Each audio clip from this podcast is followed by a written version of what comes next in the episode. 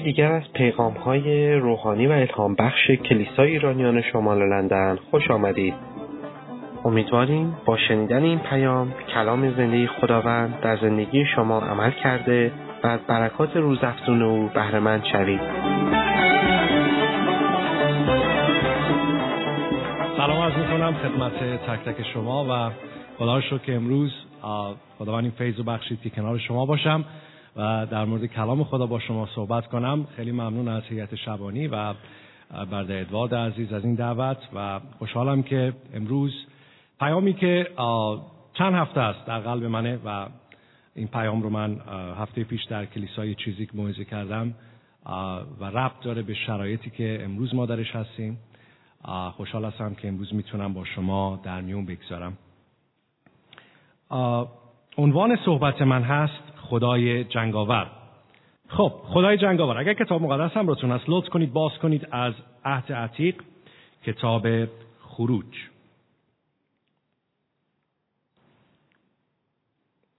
چنایه رو براتون می‌خونم از باب 15 کتاب خروج عهد عتیق باب 15 از یک تا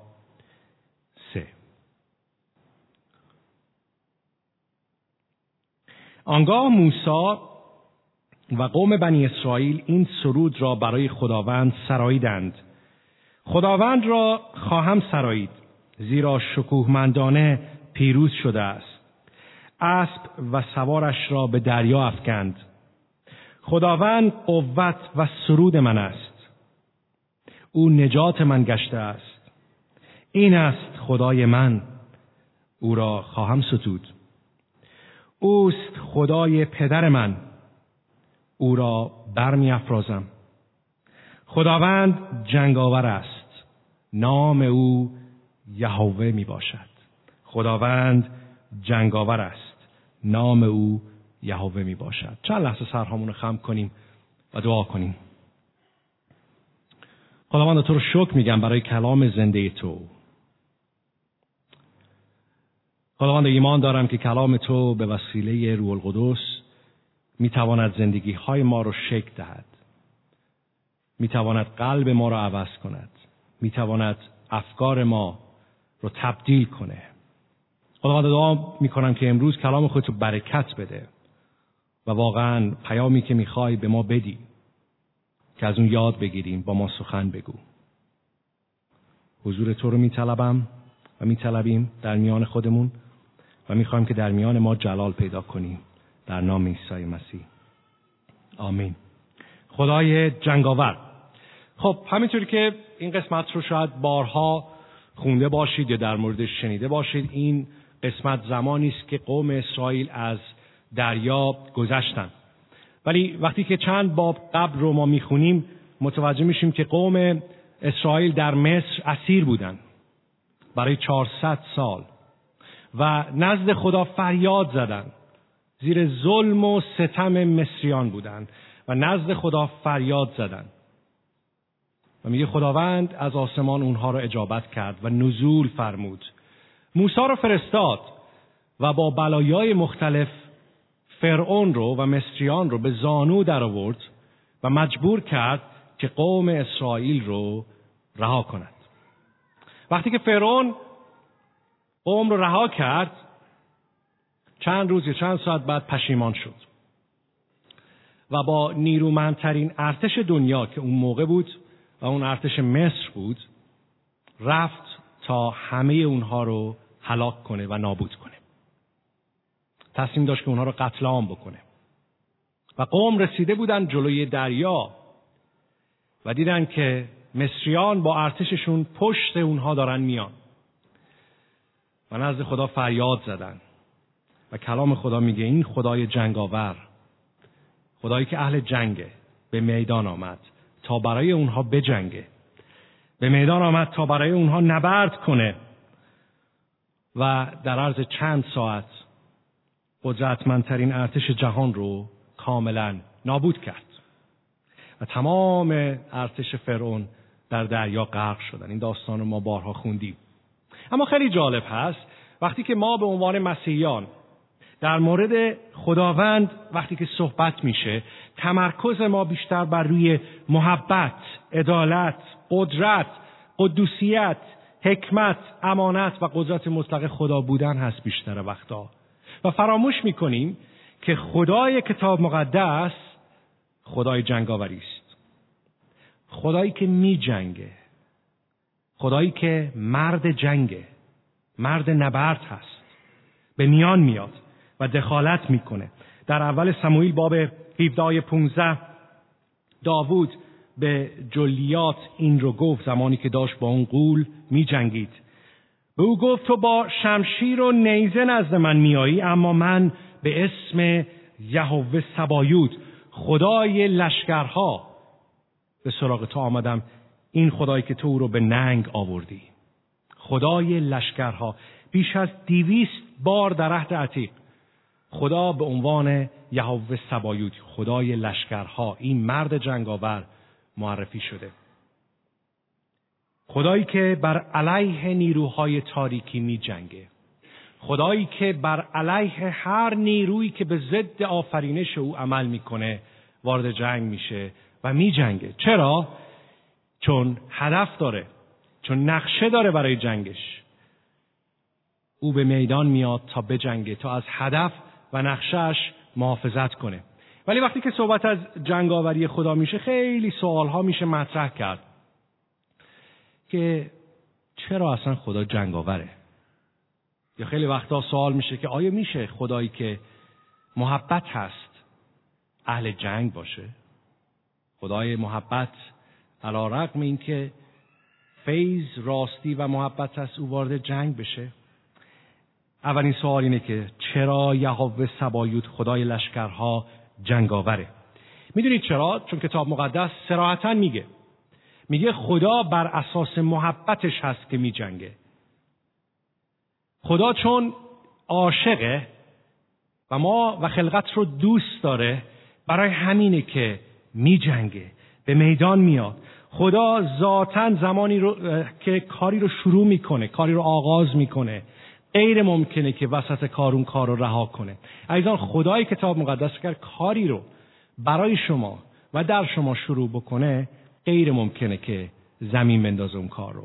شاید من و شما زمین بندازیم و فراموش کنیم. او هیچ وقت فراموش نخواهد کرد. چون ذاتا کاری رو که شروع می‌کنه تا به آخر اون رو ادامه میده. خدا هدفی داشت برای خلقت. خدا نقشه داشت برای درست کردن آفرینش که ما نیز جز اون آفرینش هستیم نه؟ ولی زمانی که انسان سقوط کرد مسیر و هدف آفرینش رو از جای خودش خارج کرد. برای همین این خدای جنگاور به میدان آمد تا برای اون بجنگه. تا برای هدف و نقشش بجنگه.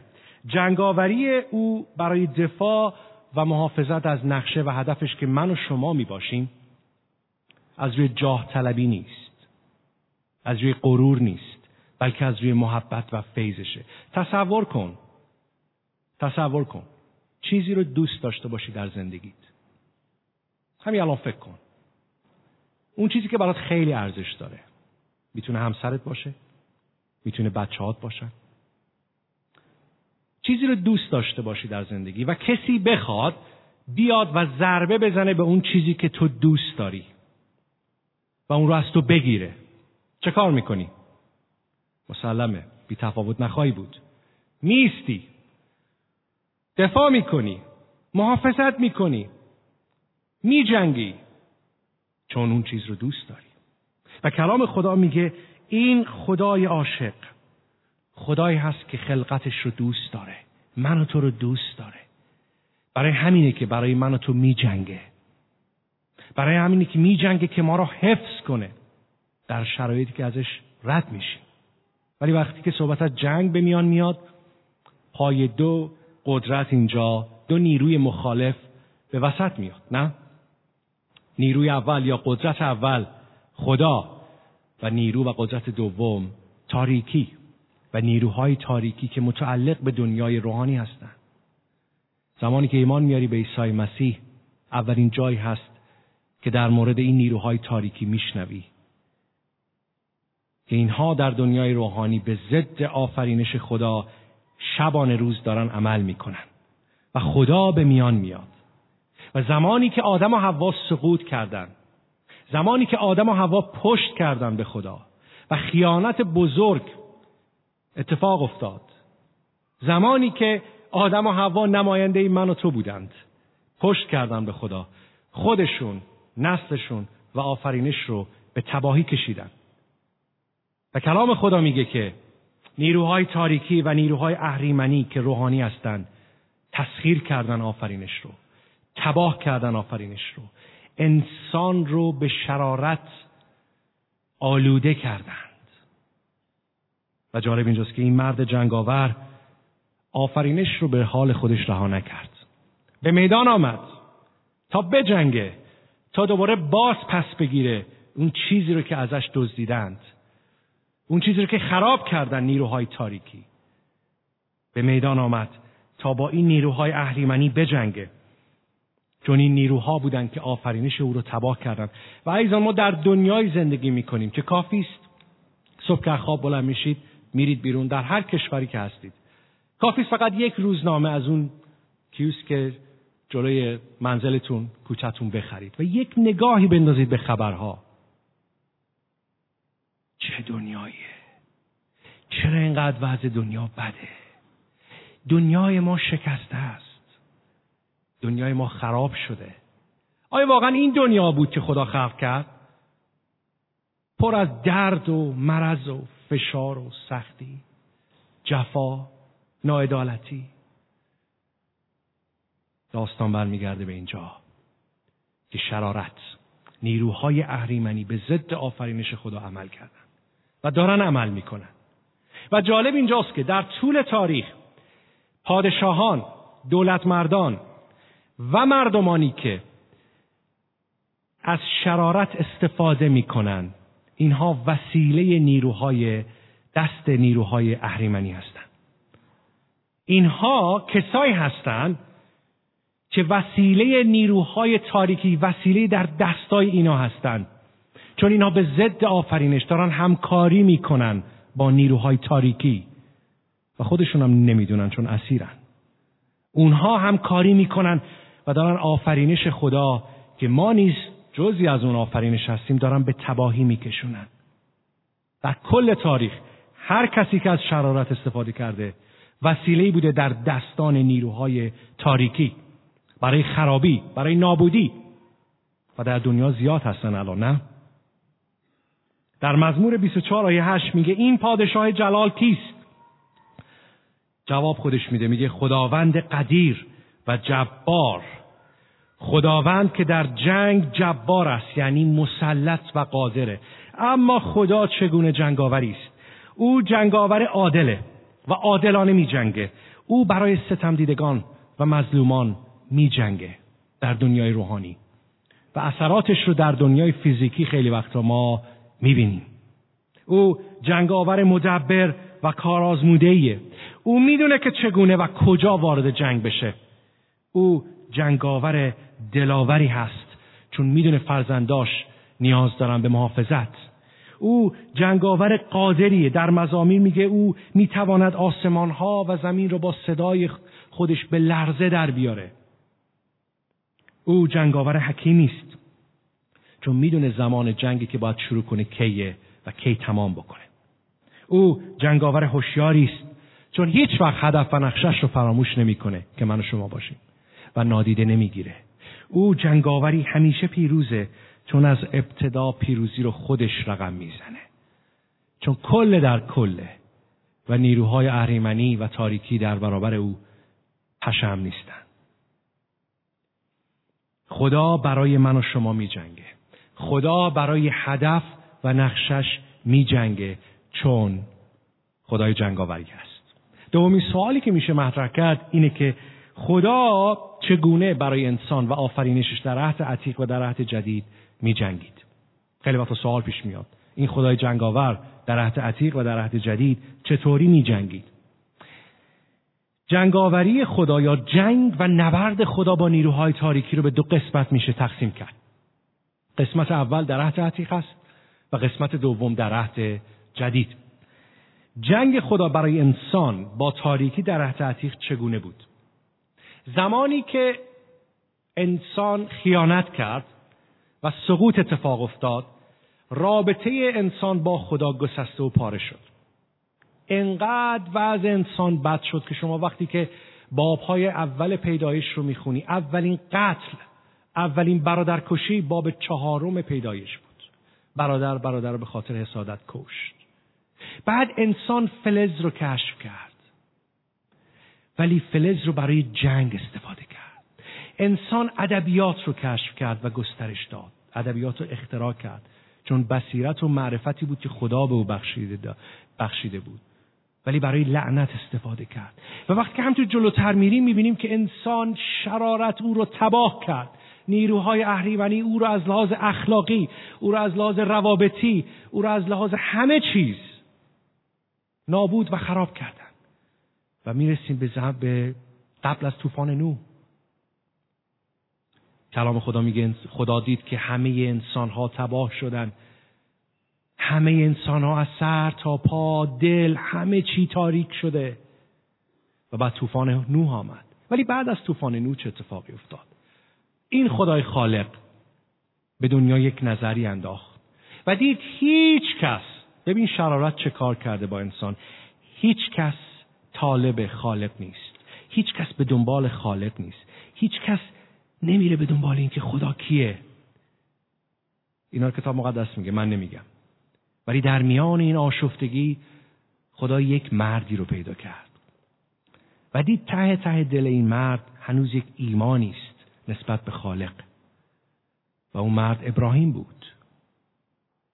گفت ابراهیم من با تو کار دارم. از اون جایی که هستی بیرون بیا. قوم تو قوم من خواهند شد. نه اینکه قوم های دیگه قوم خدا نیستن نه. ولی تمام اون قوم های اون زمانه در شرارت غرق شده بودند خدا ابراهیم رو صدا کرد. برای یک نقشه برای یک هدف. به خاطر که می‌خواست یک قومی از ابراهیم ایجاد کنه. چون نجات دهنده عالم قرار بود از اون قوم بیرون بیاد. و این قوم رو چیه؟ داستانش دیگه می‌دونیم. عهد عتیق نه؟ به مصر به اسارت رفتن. خدا اومد اونها رو نجات داد و از اونها محافظت می‌کرد. خدا اونها رو حفظ می‌کرد مرتب می‌گفت آلوده این شرارت نشید. شما در جایی میرید که در اقوام در اون اطرافیان شرارت هست آلوده نشید. ولی متاسفانه کتاب مقدس به ما میگه این قوم مرتب آلوده شد مرتب شرارت ورزید. با خدا مرتب می‌گفت نکن چون من برای توی هدفی دارم. ولی خدا برای این قوم مرتب میجنگید. جنگای عهد عتیق به خاطر اینه. خدا میجنگید چون خدا همیشه برای نقشه و هدفش میجنگه تا او رو حفظ کنه. چطوری خدا برای این قوم میجنگید؟ بارها و بارها تاریکی و نیروهای شرارت پشت دولتها عمل می‌کردند تا این قوم رو نابود کنند. و خدا به میان میآمد چون وعده داده بود. به میان میآمد تا از این قوم محافظت کنه. روش های مختلفی رو خدا استفاده می‌کرد برای محافظت از هدف و نقشش در عهد اول دخالت مستقیم خودش بود. در خروج باب 14 آیه 24 میگه در پاس سحر واقع شد که خدا بر لشکر مصر از ستون آتش و ابر نظر انداخت و لشکر مصریان را آشفته کرد و چرخهای عرابه های ایشان را بیرون کرد تا آنها با سنگینی برانند. و مصریان گفتند از حضور بنی اسرائیل بگریزیم زیرا خداوند برای ایشان با مصریان می جنگد یا در دوم تواریخ باب 32 آیه 21 خدا به وسیله فرشتگانش وارد جنگ میشه. میگه لشکر عظیم آشور آمدن تا یهودا را به اسارت ببرن. خدا فرشته خود را فرستاد و همه شجاعان و, و رؤسای جنگ را زد و کشت. و پادشاه آشور با آبروریزی به کشور خودش برگشت.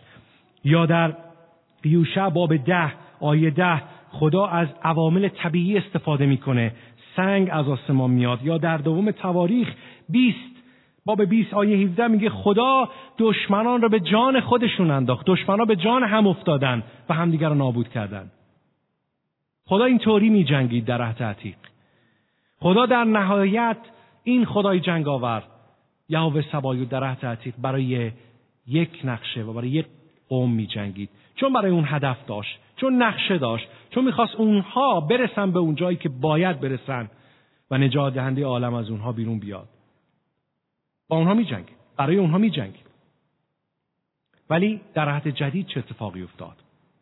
جنگ خدا برای انسان در عهد جدید چگونه بود؟ جالب اینجاست که در عهد جدید خدا تاکتیک رو کاملا عوض کرد. خدا در عهد جدید تاکتیکش رو عوض کرد برای جنگ با نیروهای تاریکی. و اون این بود که پسر خدا عیسی مسیح خداوند انسان شد و بر روی آفرینش و خلقتی پا گذاشت که سقوط کرده بود و تحت حاکمیت این نیروهای تاریکی و شیطان که رئیس اونها بود بودن. عیسی مسیح پسر خدا وارد این خلقت شد. تا نه فقط بر با مظاهر شرارت که می‌تونست قومهایی باشه مثل مصر و بابل و آشور آشور و بقیه و روم بلکه او آمد تا ریشه رو بزنه. نعمد با مظاهر بجنگه. نعمد با دولتی بجنگه که مظهر شرارت هست بلکه او آمد با نیرویی بجنگه که پشت اون داشت کار می‌کرد. متعلق به دنیای روحانی.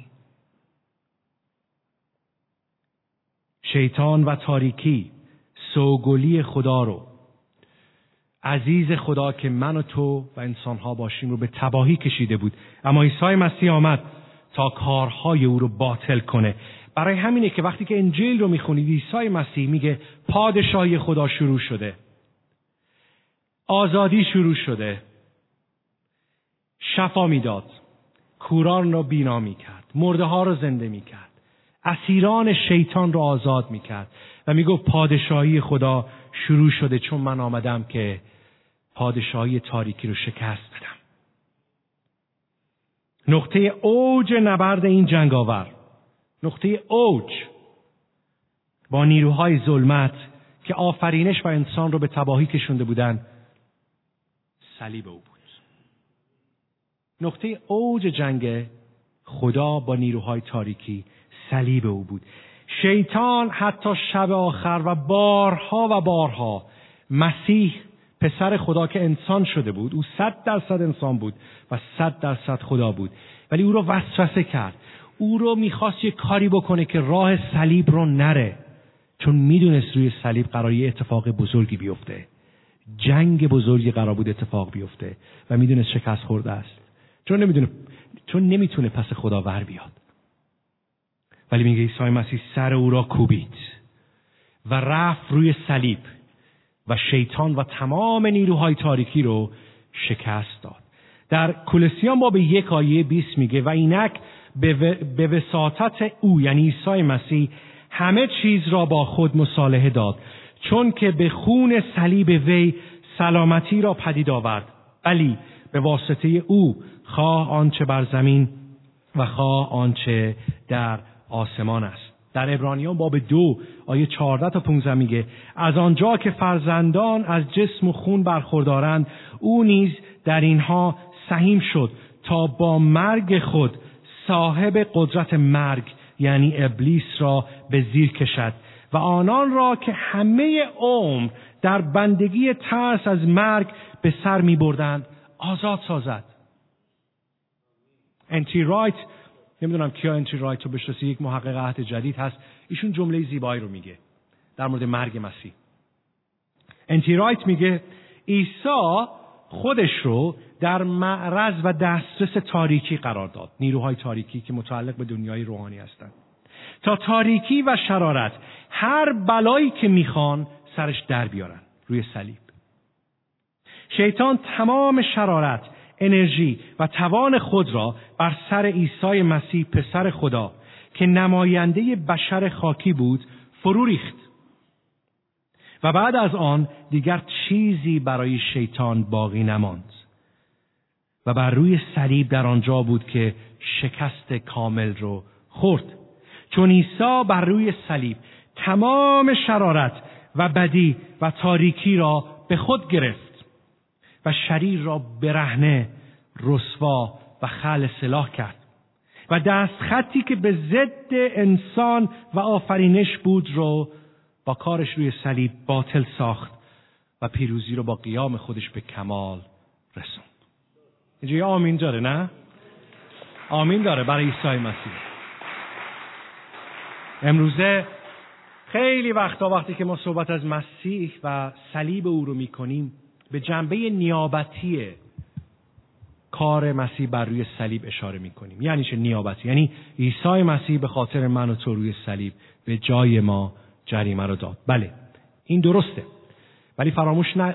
فراموش نکنیم که در قرنهای اول میلادی زمانی که پدران کلیسا و مسیحیان اولیه وقتی که صحبت از صلیب مسیح رو می‌کردن این کلمه رو که به زبان لاتین بود تکرار می‌کردن.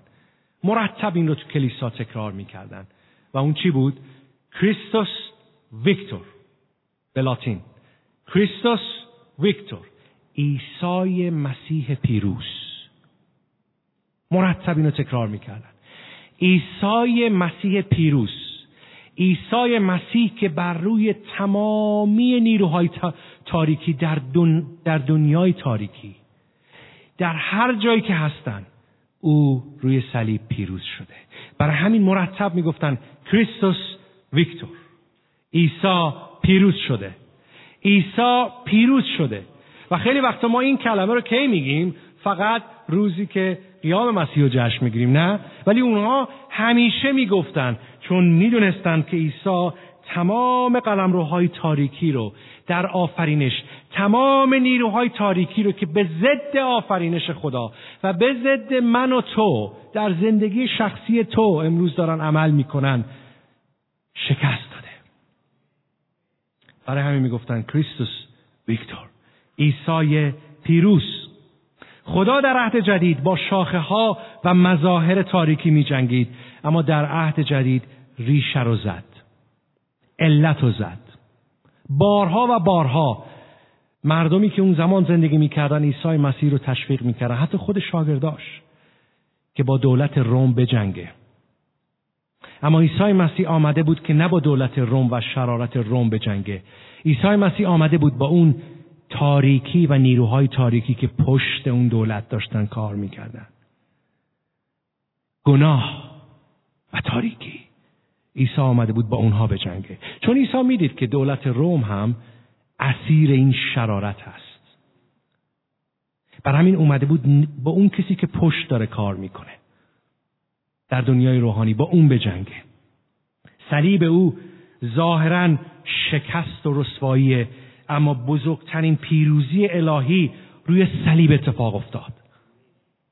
چون سر شیطان اونجا کوبیده شد. و خدا برای همیشه تاریکی رو شکست داد. عیسی با سلاح تاریکی به جنگ تاریکی نرفت بلکه با سلاح الهی با نیکویی تاریکی رو مغلوب کرد. این جنگاور حتی جان خودش رو برای من و تو فدا کرد تا ما رو پس بگیره از تاریکی تا ما رو نجات بده تا ما و آفرینش رو پس بگیره. از این نیروهایی که دارن خراب می‌کنن تاریکی آفرینش رو. او جان خودش رو فدا کرد که ما رو پس بگیره. باز پس بگیره. بخره. خدای جنگاور چه در عهد عتیق و چه در عهد جدید. ایزان برای یک هدف می جنگید. و اون هدف کی بود و چی بود؟ من و شما که اینجا نشستیم. و کل آفرینشش برای ما می جنگید. ولی سوال آخر. این خدای جنگاور آیا امروز برای من و تو می جنگه؟ یا فقط جنگش در عهد عتیق و عهد جدید بود؟ جنگ دیگه تمام شده. آیا امروز برای ما می جنگی یا نه؟ همه شما که اینجا نشستید و منو دارید می‌بینید رک و راحت پوست کنده من به شما بگم. اگر می‌خوای مسیحی زندگی کنی اگر می‌خوای برای مسیح زندگی کنی و اگر می‌خوای زندگی مقدسی داشته باشی هر روز تو جنگ روحانی است. یک بار دیگه میگم. اگر می‌خوای برای عیسی مسیح تو این دنیا زندگی کنی هر جای دنیا که باشی برای اون مقدس زندگی کنی و یک زندگی مقدس روحانی داشته باشی هر روز تو جنگه. جنگ روحانی است. ولی فرق اینجا چیه؟ ما نمی جنگیم که پیروزی رو به دست بیاریم. ما می جنگیم که پیروزی که عیسی مسیح برای ما به دست آورده رو درش زندگی کنیم. او پیروز شده و من باید بجنگم که این پیروزی رو حفظ کنم. و جالب اینجاست که نیروهای تاریکی و شیطان شکست خوردن اینها. ولی کاری که می‌کنن امروز چیه؟ هنوز وقت دارن. هنوز دارن کار می‌کنن. میان اون پیروزی که من و تو به دست آوردیم چون عیسی مسیح به ما داده رو از ما بدزدن. میان و ما رو می‌خوان دوباره برگردونن به اون تاریکی به اون اسارت روحانی. تاکتیکاشون اینه اونا شکست خوردن. ولی میان که پیروزی ما رو بدزدن. تاریکی به وسیله راه های مختلف. میاد که ما رو دوباره شکست بده. به وسیله شکها دلسردیها تلخیها ناامیدیها ترس مشکلات فشارها جفاها تهدیدها شکنجا و خیلی موارد دیگه میاد که پیروزی را از ما بدزده. اما اما از اون های بزرگه خدای جنگاور هنوز برای من و تو می جنگه خدای جنگاور هنوز برای من و تو هر روز داره می جنگه و ما خیلی وقتا نمی بینیم و متوجه نمیشیم که چه جنگی برای ما داره می‌کنه این خدای جنگاور. و این تصمیم با ماست که می‌خوایم در پیروزی زندگی کنیم. این تصمیم با ماست که می‌خوایم بر اساس ارزش های کتاب مقدس در این دنیای تاریک زندگی کنیم. عزیزان سخته جنگه ولی ما پیروز هستیم. و خدا هنوز برای من و تو می جنگه در افسوسیان باب شیش آیه دوازه است میگه زیرا ما را کشتی گرفتن با در این جنگ با جسم و خون نیست با انسان ها نیست. بلکه ما علیه قدرت ها علیه ریاست ها علیه خداوندگاران این دنیای تاریک و علیه فوج های ارواح شریر که در دنیای روحانی دارن کار می‌کنن در جایهای آسمانی می جنگیم. پس اسلحه تام خدا رو به تن کن. پولس رسول میگه. میگه یک جنگ داره در اتفاق میفته تو دنیای روحانی. ما نمی‌بینیم. ولی اثراتش روی زندگی ما روی, زند... روی خانواده ما و روی کشور ما هست. خدای جنگاور با فرشتگانش همینطور که در عهد عتیق و در عهد جدید به وسیله پسرش عیسی مسیح می جنگید امروز برای من و تو می جنگه امروز می جنگه تا ما رو برسونه به اون مقصد نهایی. چون ما جزوی از نقشه و هدف او هستیم ما باید برسیم به اونجا که او برای ما تدارک دیده می‌تونیم بهش بگیم نه و بریم.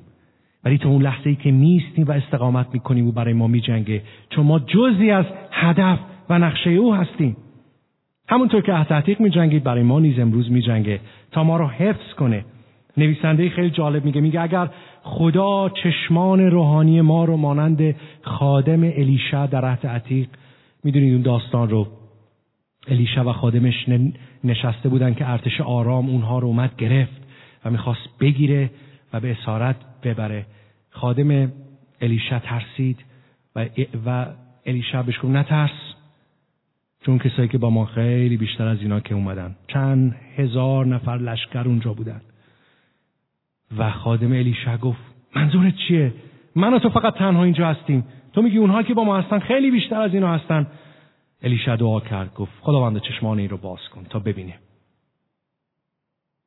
و خادم الیشا وقت که نگاه کردید واو! دنیای روحانی رو دید. تمام کوههای اطراف اونها پر از عرابه های آتشین فرشتگانه. و این نویسنده میگه میگه اگر خدا چشمان روحانی ما رو باز کنه حتی برای چند ثانیه که نکنه چون اگه بکنه زندگی ما مختل میشه ولی برای چند ثانیه چشمان ما رو به دنیای روحانی باز کنه و ببینیم که چه جنگی هست بین نیروهای اهریمنی و فرشتگان خدا.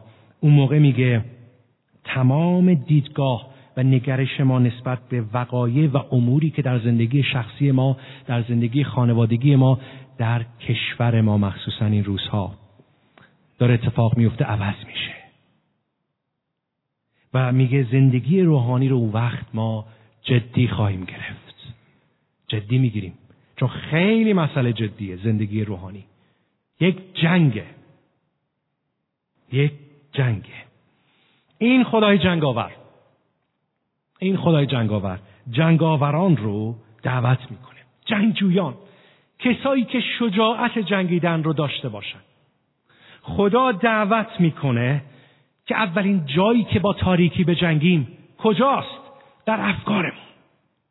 اولین میدان نبرد من و تو در اینجاست. فکرهایی که شیطان و تاریکی مرتب به فکر ما تزریق می‌کنه. اونجا ما رو دعوت می‌کنه که بجنگیم. در عرصه دیگه که می‌خواد ما در کنار او بجنگیم دعاها و شفاعتهای ما سعیزان. شما نمی‌دونید دعا و شفاعت چه کار می‌کنه در دنیای روحانی. شما نمی‌دونید وقتی که زانو می‌زنید در هر حالتی دعا می‌کنید و شفاعت می‌کنید در دنیای روحانی اتفاقی میفته که سرنوشت شما خانواده شما و کشور شما رو عوض می‌کنه. برای همینه که این نویسنده میگه چشمان ما باید باز شه. که ببینیم در دنیای فیزیکی رو داریم می‌بینیم ولی دنیای روحانی که پشت این دنیای فیزیکی داره چه اتفاقایی میفته اون موقع است که در دعا و شفاعت میستیم و با خدا می جنگیم خدا می‌خواد در کنار او بیستیم و بجنگیم با نیکویی کردن نمک و نور بودن بر اساس ارزش های کلام خدا زندگی کردن. مردم رو با نجات عیسی مسیح آشنا کردن. اینا همه ایزان جنگه. اما خدا خیلی وقتا میگه تو فقط در میدان دعا و شفاعت و این چیزها که بهت گفتم بیست و در کنار من بجنگ و نیاز نیست بجنگی مستقیم. چرا؟ چون خدا خیلی وقتا برای من و تو می جنگه و نیازیست ما کاری بکنیم. و اگر بخوایم کاری بکنیم خراب میشه. باید بیستیم تا خدا برای ما بجنگه و پیروزی رو به ما در وقتش عطا کنه. در, با در خروج باب 14 آیه 4 میگه خداوند برای شما خواهد جنگید و شما خاموش باشید و شما خاموش باشید. خیلی اوقات در کنار دعاها و شفاعتهای ما خدا میگه باز بیست. بیست تا من برای تو بجنگم. در بحرانهات در مشکلاتت در تلاطمهای زندگیت در جفاها در بیعدالتی هایی که نسبت به تو شده حقخوری هایی که نسبت به تو شده حقیر شمردن ها و چیزهای مختلف. میگه بذار من برای تو بجنگم. انتقام از آن من است. انتقام نگیر. انتقام رو بده به خدا تا برای تو انتقام بگیره. چون او مرد جنگاوری است که می جنگه تا از تو محافظت کنه. بعضی وقت ما باید وایسیم کنار. تو به قول معروف باد بیاد. مانع کار خدا نشیم چون خدا برای من تو می جنگه سالها پیش این داستان رو خوندم خیلی برام جالب بود. و در آخر به شما میگم و با این تمام می‌کنم که در قبایل سرخپوستی شمال امریکا یه رسم عجیبی دارن داشتن و دارن هنوز اونه که هنوز هستن. و اون این بود که جوانی رو که به سن بلوغ می‌رسید و اونها می‌خواستن اون رو قبول کنن در جمع مردان قبیله باید این رسم رو انجام می‌دادن و اون رسم چی بود؟ که این جوان رو میبردن در جنگل هنگام غروب براش آتشی رو روشن می‌کردن سلاحی رو به دستای او می‌دادن و یه خطی رو براش میکشیدن در شعای ده متری و این جوان باید شب تا صبح تا سپیده صبح در این شعای ده متری میستاد تک و تنها در تاریکی و با شغالها و گرگها و حیوانات جنگی وحشی می جنگید و تا سپیده باید طاقت می برد. اگر از این ده متر می‌رفت بیرون رس رو میشکست و این شخص و این جوان هنوز آماده نبود که وارد جمع مردان قوم بشه یک بار پدری پدر سرخپوستی با دوستاش رفتن که این رسم رو برای پسرش انجام بدن. پسری بود شاید خیلی ضعیف و ناتوان ولی این رسم رو باید اجرا می‌کردن. این پسر رو به وسط جنگل بردن آتیشی براش روشن کردن. پدر گفت از این شوهای ده متری اگر به تحصیل و فرار کنی و صبح ما بیایم ببینیم اینجا نیستی پس تو این قانون رو شکستی. ولی اگه تا صبح بیستی من. من سپیده دم صبح میام و تو رو می‌برم. و تو این مرحله رو پشت سر می‌گذاری. و آماده یا نشون میدی که آماده هستی. و این پسر رو اونجا گذاشتن. این داستان میگه. و براش آتشی روشن کردن و یه سلاحی رو به دست او دادن. و رفتن. این پسر اونجا ایستاد. شب بود. و آتیش یواش یواش شروع به خاموش شدن کرد. یواش یواش صداهایی میشنید. لای درختها. زوزه گرگ ها زوزه شغال ها تصمیم گرفت که همین الان فرار کنه. ولی به خودش می‌گفت اگه من فرار کنم و برم قانون رو شکستم. پس اگه می‌خوام مرد بشم باید تا صبح اینجا طاقت بیارم. هر ثانیه برای او یا هر دقیقه برای او چند ساعت طول می‌کشید. و او میشنید که صداهایی نزدیک میشن گرکا نزدیک میشن و دور میشن شغالها نزدیک میشن صداهاشون رو میشنید و دور می‌شد و هر باری که اینا نزدیک می‌شد این سلاحش رو ور میداشت و می‌خواست از خودش دفاع کنه. ولی می‌دونی صداها نزدیک میشن دور میشن. نزدیک میشن دور میشن تا سپیده صبح.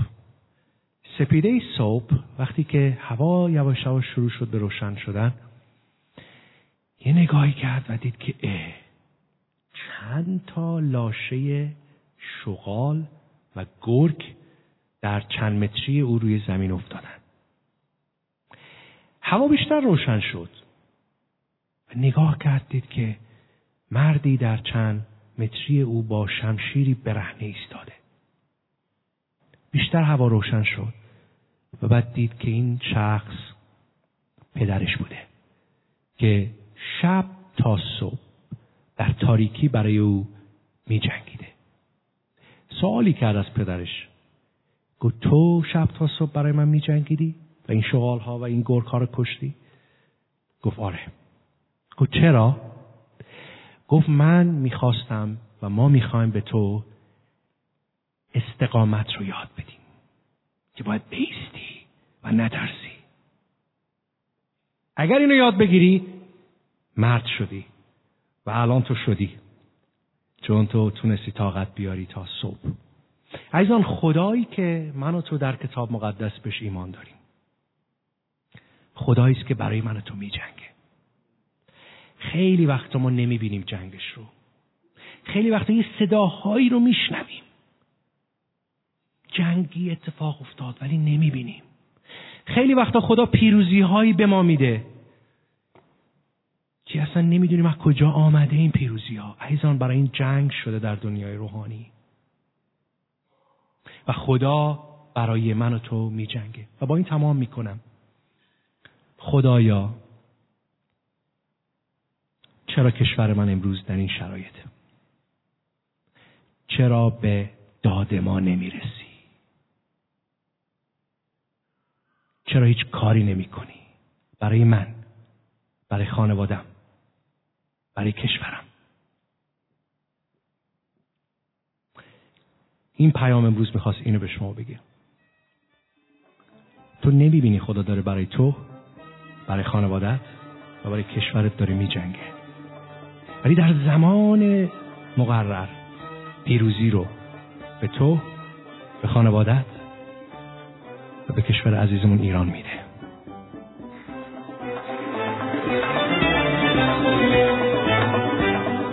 که شنیدید یکی از حتا پیامی است که از طریق وبسایت کلیسای ایرانیان شمال لندن www.nlichurch.org قابل دسترسی می باشد.